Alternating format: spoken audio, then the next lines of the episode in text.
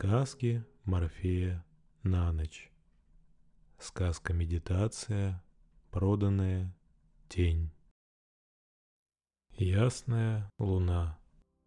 На циновке в доме темнеет тень высокой сосны.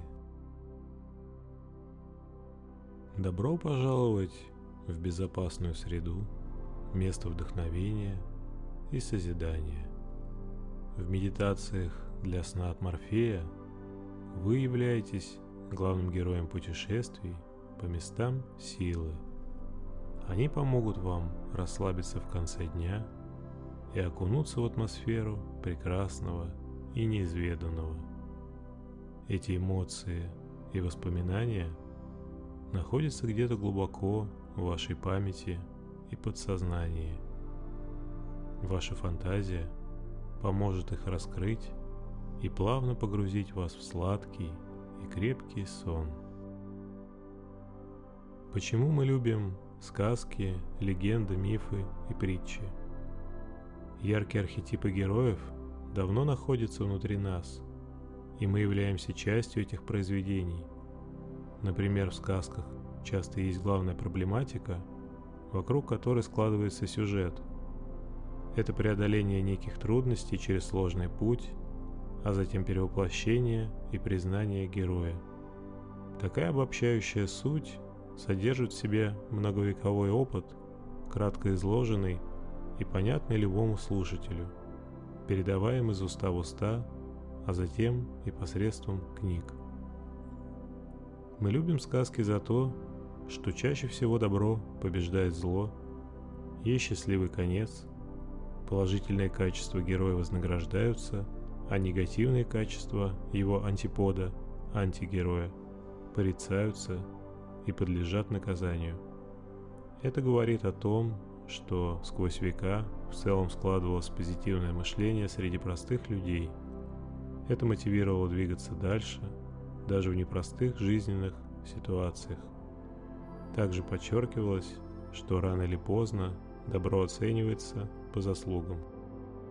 Также сказки это всегда яркие образы и ситуации, которые хорошо запоминаются, а через них и народная мудрость. Каждый рассказчик также вкладывал свою душу и отношение к повествованию, привнося личную творческую составляющую, что было не менее ценно.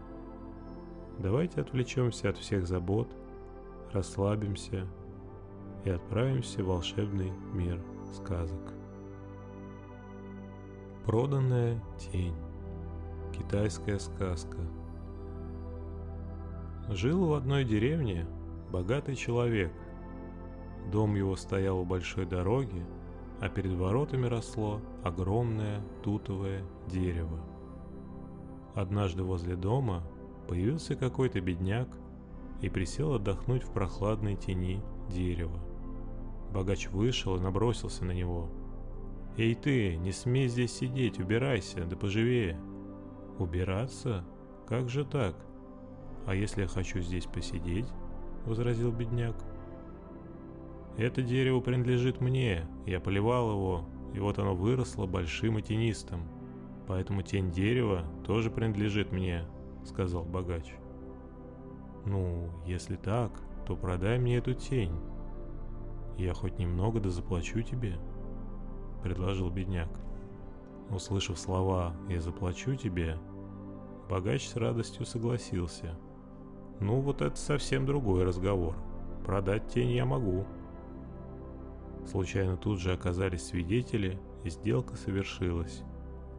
И вот бедняк стал приходить сюда каждый день, чтобы наслаждаться прохладой тенистого дерева.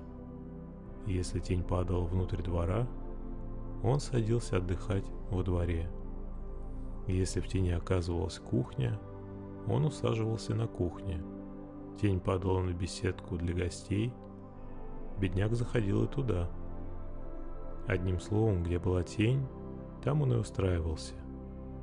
Иногда он приходил один, а иногда приводил с собой друзей и знакомых. Случалось, что в тени отдыхали даже ослы и прочий скот, принадлежавший его друзьям. Как-то раз богач не выдержал и рассердился. «Эй, почему ты рассаживаешься во дворе и в беседке? Не смей ходить туда!» «Разве я не купил у тебя тень этого дерева?» — возразил бедняк. «А если так, то куда бы тебе ни падало, там я и усаживаюсь».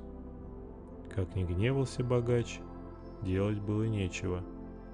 Пришли как-то к богачу гости, и хозяин принял их в беседке. Бедняк, не обращая на них внимания, в развалку вошел в беседку и уселся в тени. Гости с недоумением посмотрели на него. Им показалось это странным, но, узнав в чем дело, они принялись смеяться. Вместе с ними смеялся и бедняк. После этого случая над богачом все стали потешаться, что ему пришлось переехать в другую деревню. А бедняк поселился в его доме и там, где прежний хозяин привязывал лошадей, он привязал своего осла. И кто бы ни пришел посидеть в тени тутового дерева, бедняк никого не гнал прочь.